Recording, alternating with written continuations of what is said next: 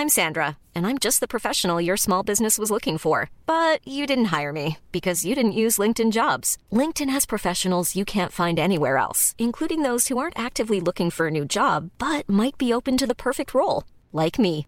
In a given month, over 70% of LinkedIn users don't visit other leading job sites. So if you're not looking on LinkedIn, you'll miss out on great candidates like Sandra. Start hiring professionals like a professional. Post your free job on linkedin.com/people today.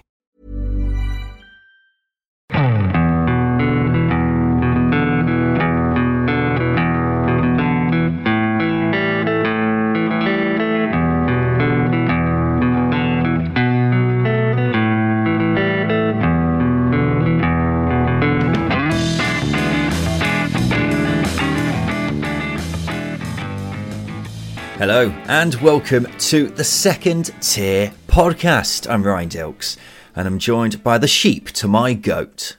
It's Justin Peach. Good good day to you. Good day to you, Ryan. Sorry, what? Goat, greatest of all time. Come on now. Yeah, yeah, Think yeah. But why? it. Okay, yeah, right. Okay, it's in relevance to what we're doing today.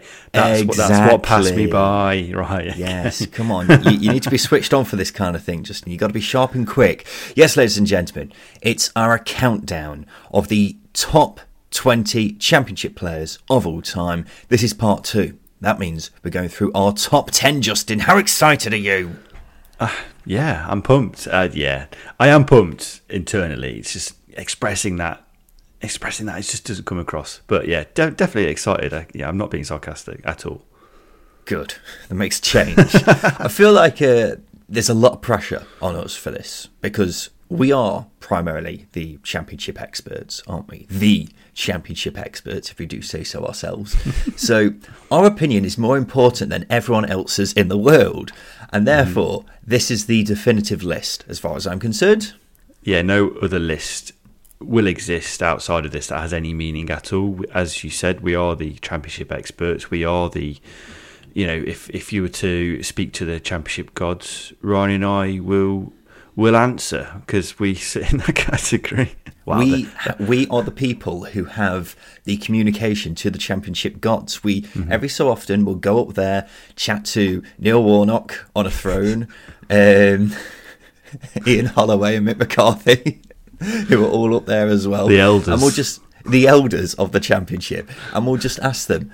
Are we doing a good job, boss? And they'll say, "Yes, you are, son. Yes, you are." and we have been here. To, we've been summoned here today to convey our knowledge to you, the listener and keen enthusiast of the championship.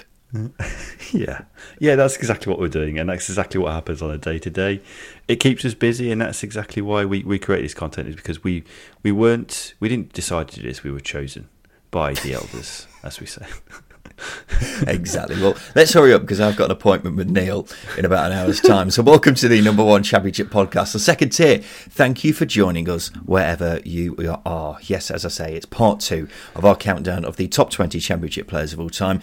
That means this is our top 10. This is the top 10 championship players of all time.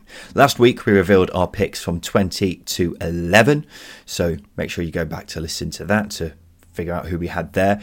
And then, as I say, we'll be revealing our top 10 very shortly. The big licks, the absolute goats of the championship. So, who do we think is the best championship player of all time? You'll find out shortly, ladies and gentlemen. First off, a bit of admin. We've made this list the same way Justin and I make all our lists. He makes his top 20, I make my top 20, and then we merge them together. We're basing our rankings off four things the quality of the player, their consistency over numerous seasons, achievements in the second tier, and most importantly, their legacy. That's an important one because obviously it's difficult to compare someone who had one amazing season compared to multiple great seasons. Legacy means those players who weren't in the championship for long have more of a fight in this list, and also means we can put players wherever we want because it's completely immeasurable. Also, worth mentioning that we're basing it since the championship was rebranded to the championship in 2004. Me and Justin cannot remember anything previous to that, so it's only sensible we do it based on that. Right, Justin, let's get things underway. Who have we got in number 10? we have a little magician, Pablo Hernandez. Now, this this man, I, I think, goes under the radar in terms of how important he was to how Leeds became a success in the Championship. and that success in the championship, I think, overshadows just how good he was before Leeds got good under Bielsa. Before they became, before well, while they were a mid-table obscure side, not really going anywhere, and he was just sensational. Mainly deployed, deployed as a wide playmaker. Playmaker, he redefined what a wide player can do tactically in the championship. He was a creative machine for Leeds, and as I say, a wide player. You expect him to be pacey. You expect him to be um, be able to take the player on. Pablo Hernandez, well, I'm sure he had it in his locker, but it wasn't his primary attribute. It wasn't what he was good at. His ability to find space, find key passes, find his his teammates with with, with incisive passes um, was was what he did, and he was a creative machine for Leeds. And even when they were just an average team under Garry Monk, Thomas Christiansen, Paul Heckingbottom, he was the mainstay creatively in that team. 37 assists in his four seasons in his championship is an absurd record. And as I say, the success under Bielsa in the first season, a lot of that going forward was, was down to him. Didn't play as many games in the, in the second season, but still really, really important. So, yeah, Pablo Hernandez, the little magician. Yeah, he is a little magician, and you can make a fair argument that Pablo Hernandez is the most technically brilliant player ever at championship level. Like, I'd probably argue that he's the best passer ever at championship level because some of his assists, I was uh, going back and watching a compilation the other day, some of his assists are just out of this world. I mean, we are talking about a guy who was capped multiple times for Spain, after all, when Spain had their golden generation as well. So maybe it's not that surprise, that surprising that he's one of the most technically gifted players the championship scene, but also one of the best passers.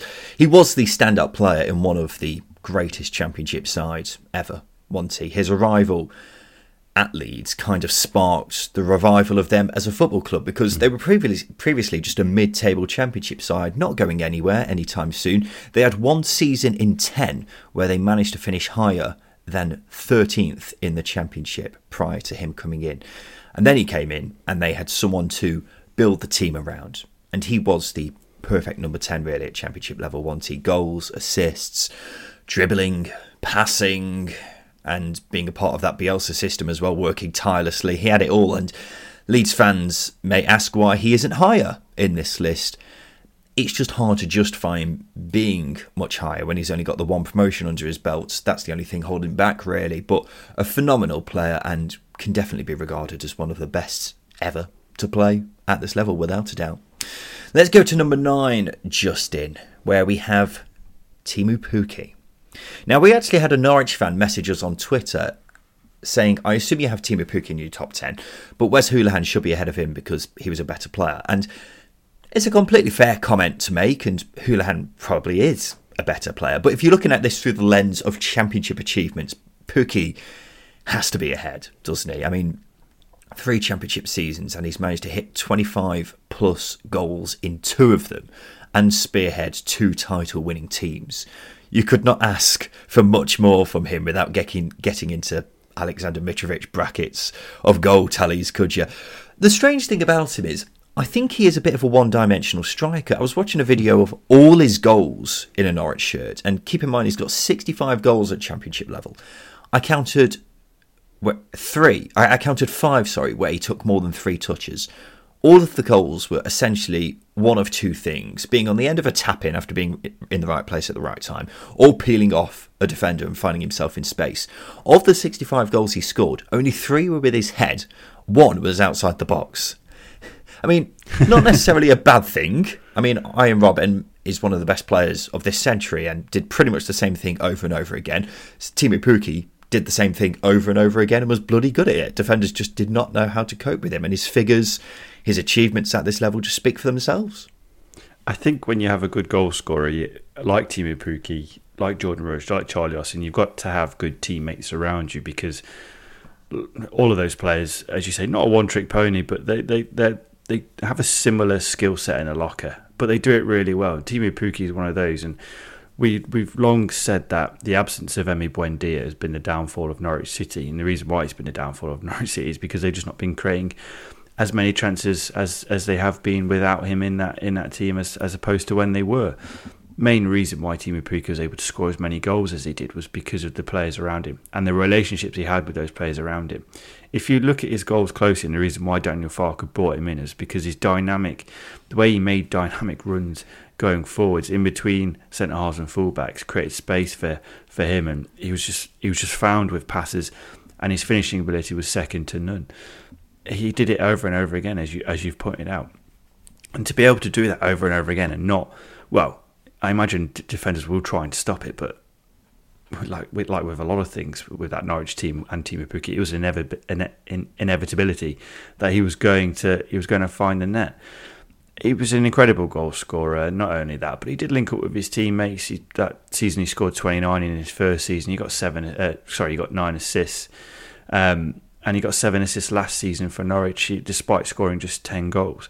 So he he does thrive on relationships with his teammates. And whilst strikers are incredibly selfish human beings, I don't think Teemu Pukki falls in that bracket. It relies a lot on on, uh, on, on on good supply, but as well as that, he can do it himself uh, as well. So, yeah, a remarkable goal scorer, and it's quite apt that he's, he's now left um, this summer. Um, and it's, it's, it's, he'd be one of those players who I think will be considered a modern day legend at, uh, Norwich City. He definitely will be considered a legend. that's without a doubt. Just going on the one thing that I disagree with you on there, Justin. I don't think he his finishing was second to none. Really, I was looking at him from a stats perspective, and in his first season, I think he averaged twenty percent of his um, shots resulting in a goal, which is very good in fairness. Season afterwards, I think it was sixteen percent, which is pretty average, really. I am not sure he was just a, a, good finisher. I think he just created so many chances for himself with being in the right place at the right time. And with, I think, without a doubt for me, if you're looking at a striker who's positioning and, you know, being in the right place at the right time, as far as that goes, Teemu Pukki probably is the best because he just managed to do it so often and create himself, uh, create a tap in for himself. Um, so that, that's the only thing I disagree with you on. But yeah, striker wise, I mean, his goal tally is just ridiculous, isn't it? Mm. Let's go to number eight. Who have we got, Justin? We've got a Great Dane, Kasper Schmeichel. Now, when we consider goalkeepers, it's, it is really hard to shoe them in into a, an all time top 20 list, mainly because they don't score goals. We're all incredibly fickle.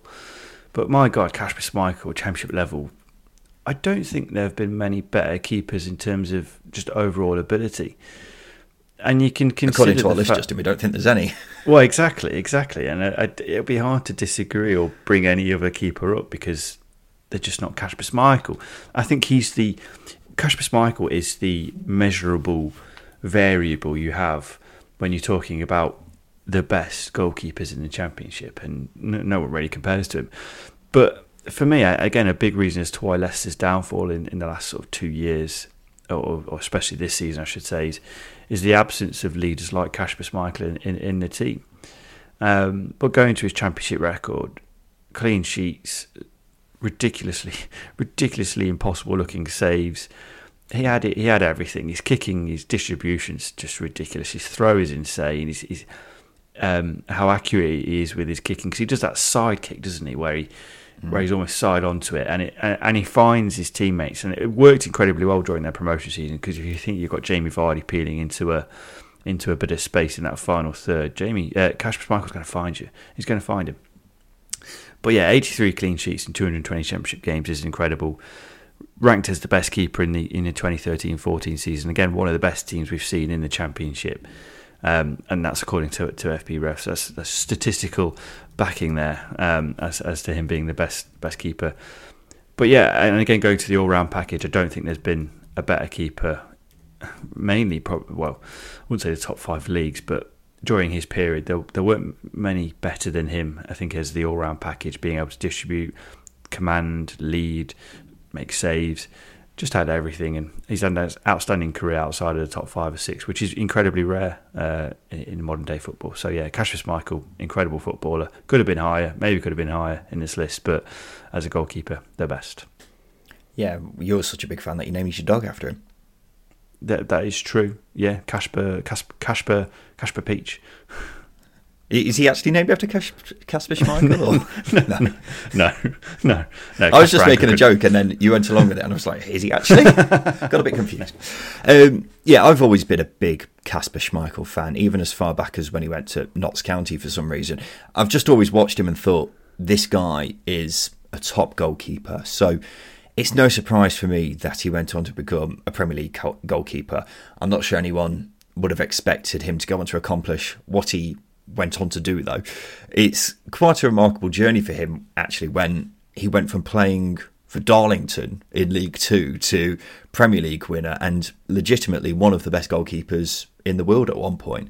He's done the hard yards and that's part of his legacy. Of course, won the championship with Leicester. He was a key part of the side who won the joint second most points in the championship season. As you say, Uh, in his distribution was just phenomenal, wasn't it? And was such a key part to how Nigel Pearson wanted to play. And you look at his clean sheets in three years at Leicester, he averages a clean sheet every three games, which is some record. Now, someone like Paddy Kenny might be able to top him in terms of promotions from the Championship and clean sheets, but in terms of quality, sorry, Paddy, it's a no contest. Kasper Schmeichel is simply the best goalkeeper the Championship has ever seen, and what he's accomplished in the game just is a good summary of that. In number seven, we have Wes Morgan. Now, I've got no doubt in my mind that Wes Morgan is the best defender in Championship history. You look at the four boxes we want ticking in this list quality, consistency, achievements in the second tier, and legacy. He's got it all. Three times in four years, he was named in the PFA Championship Team of the Year, more than 300 games at second tier level. In seven championship seasons, the lowest number of league games he played in a season was 39. He was just ever present for every season that he played at championship level. And he was arguably Leicester's player of the season when they won the league with the joint second biggest points tally in championship history. And one of the key things about him is that it says a lot about how excellent a player he was, that he's so highly regarded by Leicester fans and Forest fans, despite leaving them to go to another East Midlands side. And then, of course, there's what he did with Leicester after winning promotion from the Championship. As far as I'm aware, he's the only captain to lift the Championship and Premier League trophy. Can't think of anyone else who comes to mind. Just a remarkable defender and a top pro without a doubt the best defender in Championship history, as far as I'm concerned. It's it's he's a player that I champion all the time, and again, like Kasper Schmeichel, when you're talking about a benchmark uh, player for a position, Wes Morgan's that of a defender. Um, he it felt like when he went to Leicester, he was the final piece of the puzzle for, for Nigel Pearson. They they just seemed to go up a gear. Uh, I know they didn't get promoted in the season that he joined um, because of that that Troy Deeney moment, but they they wiped the floor with the league the season after. Um, and again, main, mainly down to the being able to solidify that spine he had, Nigel Pearson had of Kasper Schmeichel, Wes Morgan, um, Danny Drinkwater. It was such a solid, solid spine. And again, you know, if we make a ranking of, of, of the best spines in the championship, this Leicester team was certainly one of them. And again, when you've got two players in that feature in, in, in this list, it just speaks volumes. But Wes Morgan, what a player! So important for Nottingham Forest as well. We're talking heavily about um, about Leicester, but his impact at Nottingham Forest under Billy Davies was was massive. They they were a very successful side, very defensively solid, as you'd expect under Billy Davies. And again, a main reason why they were pushing for the playoffs under under Billy Davies was because of Wes Morgan.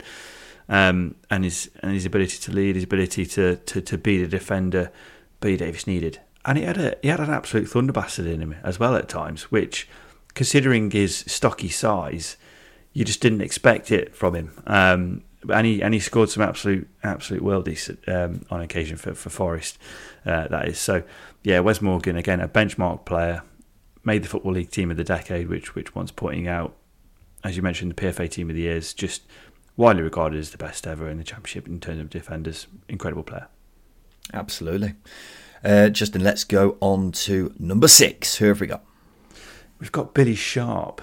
Now, the interesting thing with Billy Sharp is I think there are two sides of the fence you sit on with Billy Sharp, which I accept. There are those who say he isn't one of the best strikers in the division, and there there are those that say he is the best. I like to think I'm somewhere in between. I recognise that his longevity has allowed him to score as many goals as he had in the division but with that longevity, he's been consistently good into his mid 30s, which is a very difficult thing to do. We've lauded Kevin Phillips for it and others. But Billy Sharp, in terms of just being a consistent goal scorer, being a reliable goal scorer at championship level, he's done it. Now, if we go back to some of his other successful spells, scored 40 goals in 82 games for Doncaster. I think Doncaster may have been a mid-table team at one point, but they weren't a team pushing. They weren't a team with a big budget. They were a team who simply, you know, floating around in the championship. They weren't doing anything special. So to score 40 goals in 82 games for, for, for them was incredible in the championship. Then he went to Southampton, got them promoted, 9 in 15 for them. Remarkable. And then there's the years he had at Sheffield United, um, which just propelled him into new levels of, of goatness, I, I would say. So, yeah, just the amount of goals he scored at championship level you deserve a place in this in this um, in this top twenty. You don't do it without being a very very good player at this level. So yeah, Billy Sharp, number six, got to respect him. Well, the thing that puts Billy Sharp so high in this list is his longevity, isn't it? The top goal scorer in the history of the Championship. He scored double figures in seven out of the 12 seasons he's played at this level. There isn't a striker who has played so long as he has and been able to play um, at such high levels like he has, just maintaining that standard. The season before last, he scored 14 goals despite being 36. He's just been astonishingly consistent for so many years now. And look, his career's had loads of ups and downs along the way, some of them tragic, of course. But my favourite thing about him is he just comes across as a normal bloke. He's got no filter when it comes to interviews. He's a passion merchant, and I'm talking P A S H U N passion. Um, he loves winding up opposition supporters, and his Twitter bio is I'm just that fat lad from Sheffield for crying out loud. So he's the kind of player you hate as an opposition fan, but love when he's on your team because he's been a leader at pretty much every club he's been at, but has scored some crucial goals along the way, but you can't knock how long he's been doing it for and how long he's been able to score goals for because there isn't anyone else like him in that respect. So, mm-hmm. fully fledged championship legend could make an argument that he is Mr. Championship and, yeah, top 10 at least, really, isn't he? Without a doubt. Yeah. Let's go to number five, Justin. Who have we got? Cool player, in my opinion. It's Ross McCormack. Uh, yeah, I mean, what can we say about Ross McCormack? In in the fact that he's the, the, the Aston Villa years, it probably over overshadows a lot of the success he had. Um, but he was an unbelievable player, and again, he didn't look like a, a, an athletic, quick, pacey footballer with a lot of technical ability, which I think I think that maybe puts him down a little bit. But my goodness, the, the, the, his goal scoring record is, is, incredible. He's not too far off Billy Sharp in terms of the, the goal scoring charts either. But he achieved something at each club he was at, bar bar Villa. Although you could argue he was part of that promotion team that won promotion in 2018, 2019, albeit part of the squad, uh, or, or, at least uh, listed on the squad. Um, but going back to his time at Cardiff, he had a remarkable debut season. He scored 21 in 38. Um, I know he didn't have as much success in the following season. Then he went to Leeds, but he was still part of that team that um, that got to the FA Cup final, for example. An incredible player, and again going to that Leeds spell, just a scorer of ridiculously acute, beautiful goals. Um, there's that chip against Watford that comes to my mind. There's an absolute screamer he scored against Derby as well. He could do everything. He could he could um, he could stroke it into the into the corner of the uh, of the goal. He could absolutely hammer it into the top corner, or he could do a delicate chip. He had everything in that locker. And then there's the, his time at Fulham, and again I think at each of his teams, he was at Bar Cardiff. He didn't really have uh, a team pushing for anything. He was he was the he was the talisman in in each team, and I think that is maybe why he didn't have more success in terms of being promoted, um, because that Fulham team he was at wasn't particularly great. But again, he was fantastic, and the amount of goals he scored in that in those teams was was ridiculous. So Ross McCormack take your hat off, son. You were an incredible footballer, and I think if you didn't have that move to Aston Villa, you would be miles ahead in the in the top goal scorer charts for the championship. Yeah, completely unfairly, it's quite common now for people to most associate Ross McCormack with a broken electric gate and his failed move to Villa. Because it's completely unfair for people to think of him uh, as that. Over numerous seasons, he was just an absolute baller. He's the only player in Championship history to score 20 plus goals in a season for three separate clubs. Every season that he played 38 games or more, he scored at least 18 goals and did that in five different seasons. Only three players in Championship history have scored more than him, and they've each played a lot more games than him. So, an incredible goal scorer, but he's quite a unique striker really. He wasn't blessed with an obvious amount of pace. He was also five foot nine, so not going to be a force in the air. He was just incredibly, incredibly technically gifted, wasn't he? A liquid first touch, incredible dribbling ability, could score goals on the volley, from distance, from dead balls. And he was great at creating chances as well, so much so that he was one assist away from having double figures for goals and assists in three consecutive seasons at one point, which would have been some achievement, wouldn't it? Either way, his figures speak for themselves, and I don't think there's another striker really you can compare him to in terms of how he played. If you ask someone what was Ross McCormack like as a player, I don't know who you compare him to because his technical ability was simply unbelievable. His physical ability, not so much. He was just a brilliant player, wasn't yeah. he? And unbelievably gifted. He was a bit of a maverick, but without a doubt one of the most talented players the Championship has ever seen. And it's a crime that he's never played a Premier League game. Can you believe that, Justin? He's the only player on this list never, never to have played in the top flight. That's incredible. Yeah, uh, I think that's the great shame of it. And uh, what I was talking about in terms of teams, Leeds were in transition, um, Fulham were, were in transition, uh, you know Villa were in transition when he joined before going before being promoted when they uh, when they were. Cardiff were the closest team I think to being a, a, promotion contender but it just didn't quite happen for him at, Cardiff and he went to Leeds and he found success. But going back to that positional aspect of him I couldn't tell you whether Ross McCormack was a striker a winger a a second striker a number 10 it was just a case of just get him in the final third and he will produce moments of magic and he did. Um, and and again when we're talking about sort of cool players he had the squad number 44 throughout his career, which is incredible. I don't think you get too many who just have a, a bit of an obscure number, which which I'm a big fan of. Absolutely. Justin, let's take a quick break. After that, we'll get on to our top four championship players of all time.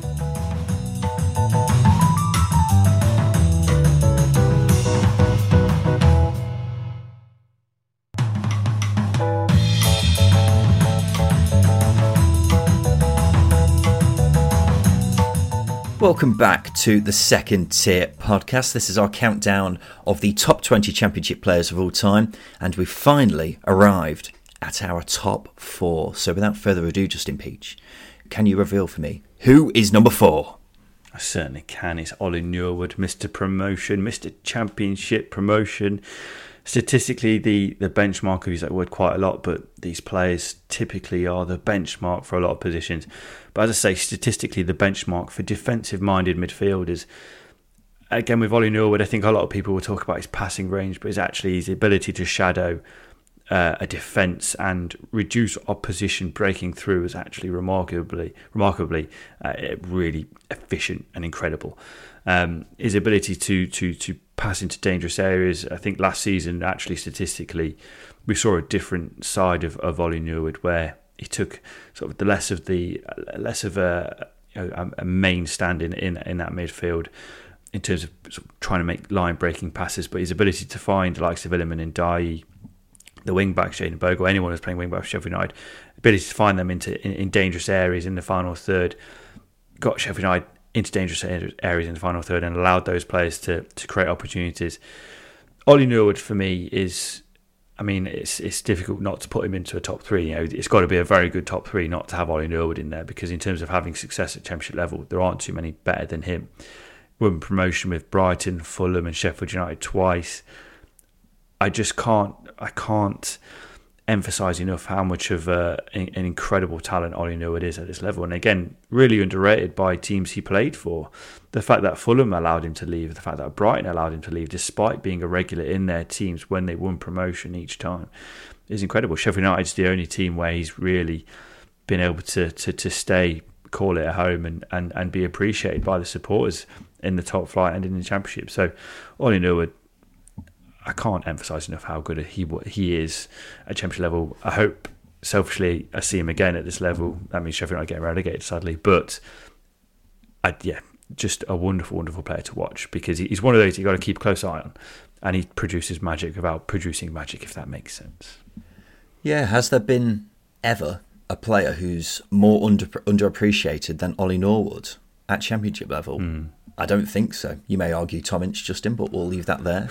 Um, I said in our last episode that I think Kevin Phillips has the most promotions ever. I forgot about Ollie Norwood. Him and Super Kev both have four each after Sheffield United's promotion this season. The one advantage Norwood has over Super Kev is he was important to each promotion. Kevin Phillips had that one season at Leicester where he didn't really play too much, but still counts as a promotion.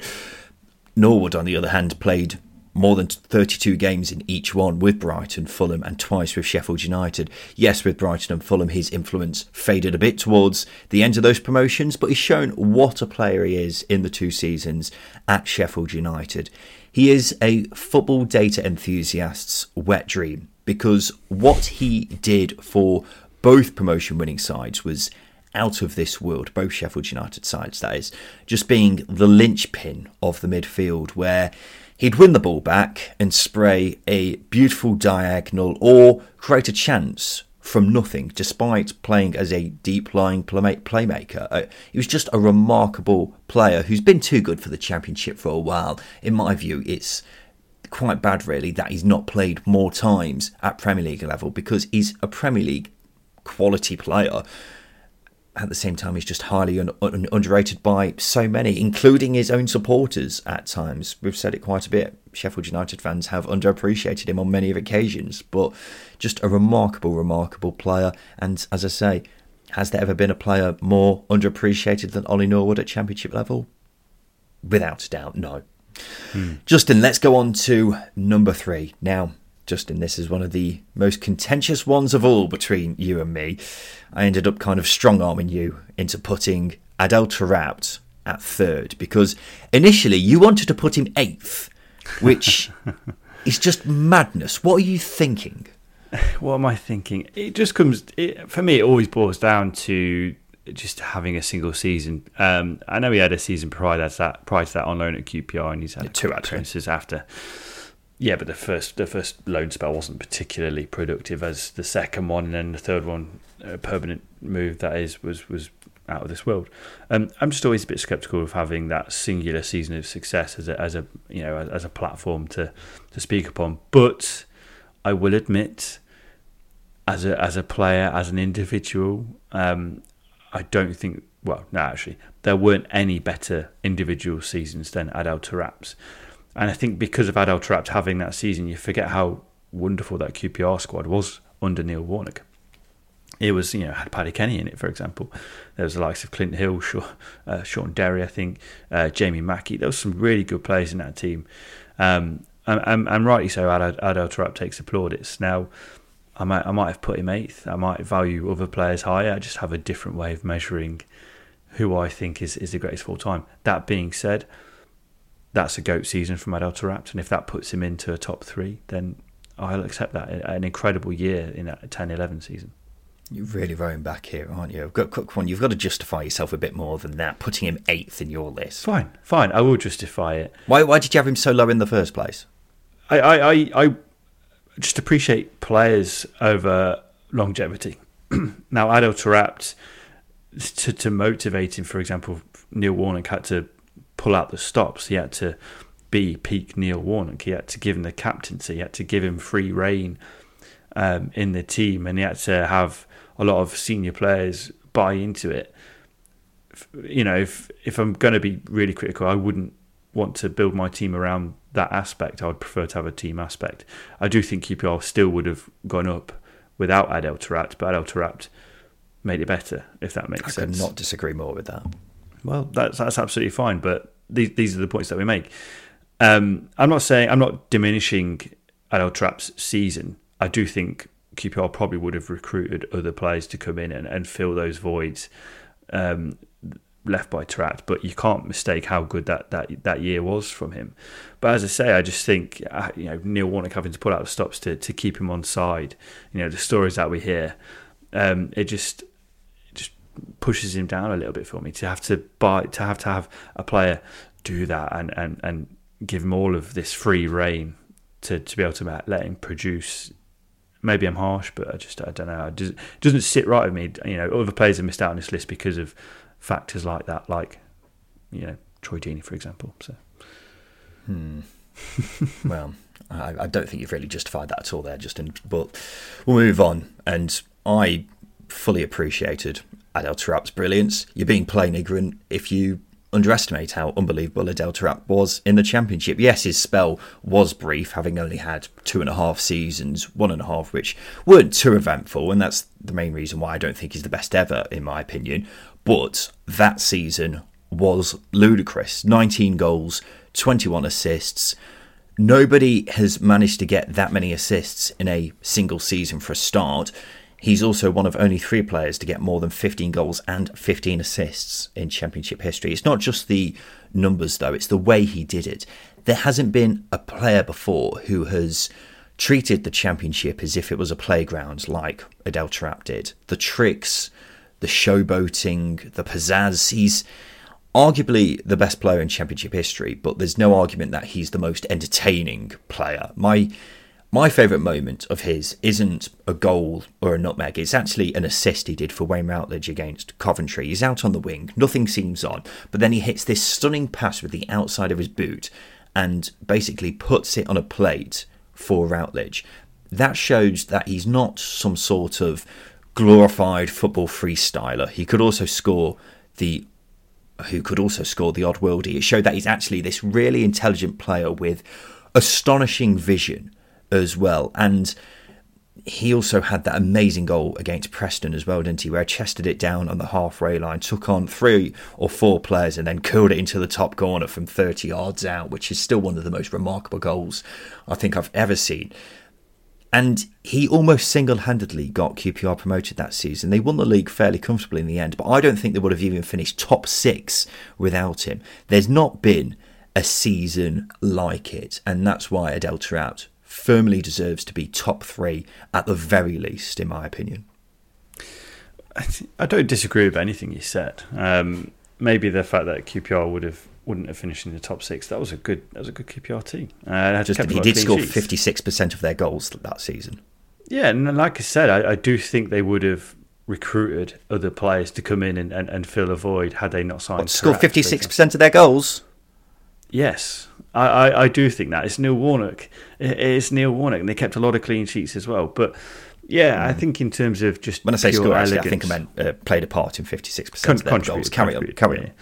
Um, in terms of um, certainly in terms of uh, individuals, um, just having pure elegance on, on a football pitch at championship level, you don't have any better than than Adel Taarabt. What he could do so nonchalantly was was ridiculous. Really, I don't think you could like the goal. Uh, who was it against? One way it was against Swansea. You mentioned where he dribbled around and he's just put it into the top corner. Um, but to be able to do that without just the fact the fact is he's done so many goals like that yeah. that it's hard to narrow it down which one you're talking about. Well, exactly. But to be able to pull that goal off without getting a much you know power behind a shot, for example, and there aren't many footballers in the championship that have Twitter accounts dedicated to him just doing things, just Adel doing things on, on a football pitch. Um, so I think that, that that does propel him forwards, in my opinion. An incredible player to watch. Is he top three for me? I, I personally wouldn't put him in, but I can appreciate why he's been put in there because of that season. It was incredible. It really, really was. Who have we got number two, Justin? We've got Alexander Mitrovic. Now, again, if we if we're talking about longevity, Mitrovic doesn't have it, and I think that doesn't matter because it's just sheer amount of goals he scored was disgusting. It was horrendous for championship defences. 117 minutes per goal is just astonishing. I do not need to bring up how many goals he scored. Teemu Pukki, for example, his is 157. Charlie Austin, his is 161. Billy Sharp, the GOAT, quote unquote, 206 minutes per goal. 117 minutes per goal is just absolutely bonkers. 85 goals in 117 games at this level is absurd. Now, I, I get that he's playing for a very, very good Fulham team, but he came in on loan under Slavisa Jokanovic when they were not battling mid, mid-table. They were at the start of their upwards trend into that playoff push. So they were at the start of their journey under Jokanovic into becoming an incredibly good team at championship level. Scored a lot of goals for him then, and then that season under Scott Parker. I know we can talk about the season that he scored over 40 goals under Marco Silva, but actually, I think the season that he scored the amount of goals he did under Scott Parker's team might be more incredible given the amount of chances or lack of chances that Scott Parker team created.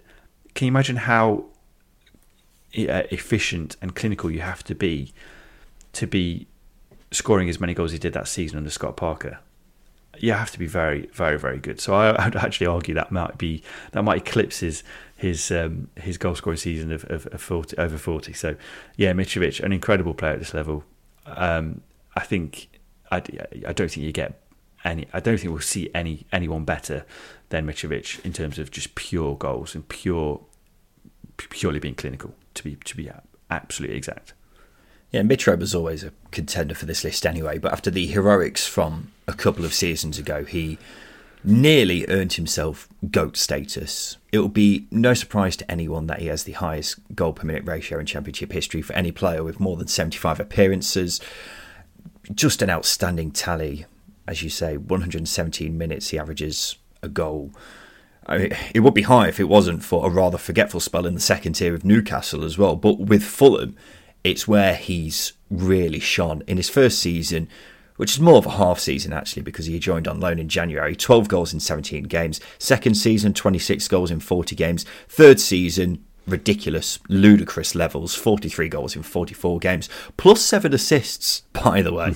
you know, just to you know boost it up even more. 50 goal contributions in one season is outrageous. It should be illegal, really. The only thing I've really got against him is he shouldn't have been playing in the championship anyway. Even when he joined Fulham on loan, it felt like he was too good at this level. And then in his other two seasons, it was like surely someone else is going to sign him before the season starts. Guys, he, he's essentially a, a top half Premier League striker. Why isn't anyone signing him? So he is simply a very good Premier League standard player, but for some reason played multiple seasons in the Championship. That's the only thing I can hold against him because no, no one will ever come near him in terms of the goals per minutes because 43 goals in 44 games. There's a reason why, you know, only two players prior to him managed to get 30 or more in a season. Alexander Mitrovic blew that out the window, didn't he? It was just mm-hmm. ridiculous, really. And the numbers literally speak for themselves. You you cannot emphasise that enough. Um, is there anything else more to say on Mitro, Justin? I feel like that's it, isn't it? It's just the yeah. goals. That's it. We could have just said number two, Alexander Mitrovic. Look at his goals. We'll move on. Yeah, uh, you can't really say much else. Um, I think I just keep going back to that Scott Parker year where that team really should have won the title had it not been for Scott Parker holding the team back. Can you imagine how many goals he would have scored had not Marco Silva as such, but a Marco Silva, a, a, coach who allowed that team to express themselves in the final third. Imagine how many goals, more goals he would have scored had it not been for for, for Scott Parker and, and, the shackles he put in that team. Incredible. I completely forgot about the Newcastle spell as well, yeah. which, as you say, it, it it puts it that you know that that that goal ratio, um, minutes per goal ratio, it, you know diminishes it slightly, but as I say, only slightly, but still miles ahead of anybody else in this division as you quite rightly say, shouldn't have been playing in the championship. He was made the best of it, became the, the best striker ever, and and he'll be revered as yeah the best, and we love that. We love that. Yeah, and a big shit house as well, which uh, boosts him up even slightly more. Number one, Justin, the player we think is the greatest championship player of all time is Peter Whittingham. Justin, you and I agreed, uh, disagreed with the positions of plenty of players on this list, but there was no debate from either of us about who number one is. When I made this list, the first thing I did was start with number one, Peter Whittingham. There is just no debate about it. His talent was insanely good for this level. The phrase wand of a left foot is not more applicable to anyone else than Peter Whittingham. I watched a compilation of all his goals the other day and it's just a ridiculous number which were scored outside the box, whether that be free kicks, laces, side foot, volleys. I've not seen a player at any level with the goals catalogue that he has because it's actually unbelievable. It's staggering how many worldies he managed to score. But what probably puts him ahead of anyone else is his consistency. He averaged a goal or an assist every two and a half championship games, which is outstanding for a midfielder who played nearly 400 games at this level over the course of a decade. He had a spell where he managed 20 or more goal contributions in three consecutive seasons, including one where he had 30, and that had 20 goals in it, in, in itself as well. Two promotions under his belt. As for his legacy, he's a legitimate Cardiff City legend, isn't he? Other players we mentioned on this list are legends in their own right, but if there was a Cardiff City Mount Rushmore, Peter Whittingham's face is on there. Just an astonishingly talented player who was more than happy to keep playing at this level, stick with Cardiff, which I think goes that extra bit further, doesn't it? That he was just happy to stick with this club who gave him plenty of respect and he gave them plenty of respect back just the loyalty. Yeah, the loyalty is incredible, mainly because it's rare in football. Um, but I love talking about Peter Wigan on this podcast because I, I, I don't think he, just can't speak highly enough of him. And as I say, what the loyalty factor is a big thing. Um, the amount of goals and assists he, he had in the championship, he, he created in championship 82 goals, 78 assists absolutely absurd. 457 games for Cardiff. Again, that longevity at one club is incredibly rare. The amount of games he played consistently um, over the course of his time at Cardiff was just was just incredible. Um, and he had the ability of a of a you know a Spanish midfielder, someone someone you know, born in Catalonia, but he wasn't. He was born in Nuneaton. Um, it, it is just absolutely ridiculous. He had this ability in his locker. Um, and again, as I say, just to be able to be as consistent as he was for the years he was was incredible. His touch, his close control, ability to dictate um, the flow of a game, no matter where he played, whether that was a central position or a wide position, maintaining possession in tight spaces. As I say, he had had everything in a you know every technical attribute a Spanish midfielder has, but you know he was he was, he was playing for Cardiff, Cardiff and he was from the West Midlands. Um, I think we forget as well he played an FA Cup final, League Cup final, three PFA Team of the Years, Football League Team of the Decade. the accolades at this level just just ramp up. Um, and as I say, just longevity, loyalty, consistency, creativity ticks every single box for this for this accolade, this this other accolade he's, he's earned. Um, an incredible player, incredible human being, and yeah, Cardiff City legend, Football League legend. Yeah, yeah without a doubt, and this isn't me trying to justify it anymore. He's he was just such a down to earth bloke as well. We were talking to Lee Peltier for second tier meets a couple of months ago now, and just said he was just such a normal bloke, and he's got all this talent in the world. Could have easily played more games at Premier League level if he wanted to, but was just happy going to Cardiff and then going to training, going home, and then just turning up on a match day and tearing it up. He was just ridiculous. And Peltier even said that he just gets like chills when he thinks about him now, that the hair's standing up on his arms, just thinking about how good a player he was, but just the aura around him. It's it's just quite crazy to think of, really. Mm. Well, I think when you talk about the aura around him, you don't really get that feeling that he's untouchable mainly because it, it just that down to earth aspect of him. But he, in reality, he probably was. He was, you know, if I if I came through at Cardiff, if I was a you know a youngster coming through at Cardiff and I was playing alongside Peter Whittingham, my jaw would just be on the floor all the time. It's you know it's a bit like coming through and you know, in footballing terms, if you're Argentinian, you go into the national team and you're playing alongside the likes of Messi and, and, and Maradona, you, you just can't really compare it. And I know it's a big, big co- comparison, and I'm not comparing their, their abilities, but just the ability to um, not have that ego um, and just be down to earth and it not come across like you're this egotistical maniac that some footballers do. Um, considering the ability he had is is yeah, is an outstanding and another another tick in the box for Peter Whittingham. Just all round good bloke, all round good footballer, and as I pointed out already, uh, a massive, massive legend. Yeah, definitely. There we go, ladies and gentlemen. Our top 20 championship players of all time. Peter Whittingham is number one and the GOAT as far as we are concerned. Just before we go, let's recap who we have in our list and where, Justin. So, who have we got number 20? We've got Paddy Kenny. Number 19 is Charlie Austin.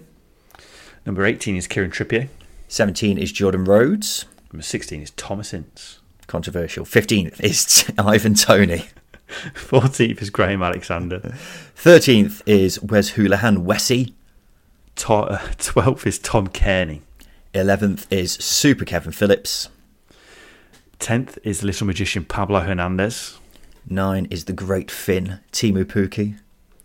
then we've got the Great Dane at 8th and Kasper Schmeichel. 7th is Big Wes Morgan. Sixth is Billy Sharp.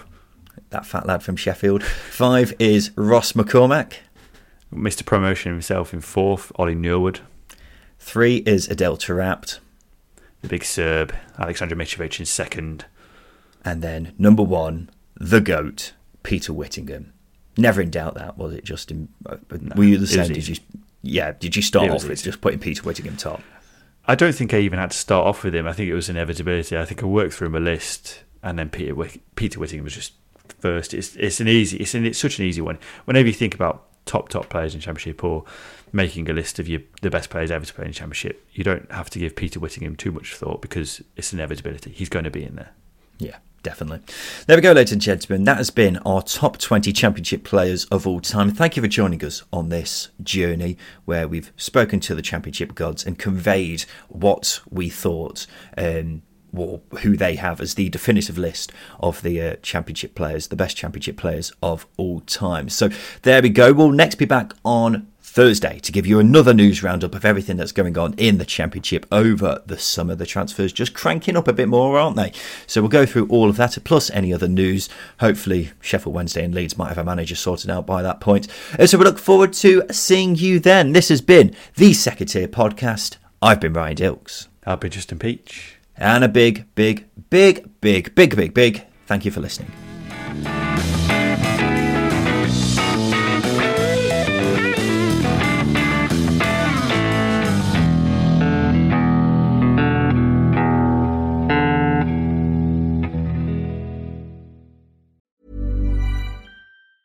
Summer's just around the corner, so give your body the care it deserves with Osea's best-selling Undaria algae body oil. Created by infusing Undaria seaweed in barrels of botanical oils, it leaves skin silky soft and glowing. Plus, it's clinically proven to improve elasticity and deeply moisturize without feeling greasy. It's safe, clean, vegan skincare. Get 10% off your first order at OseaMalibu.com with code GLOW, plus free shipping on orders over $60.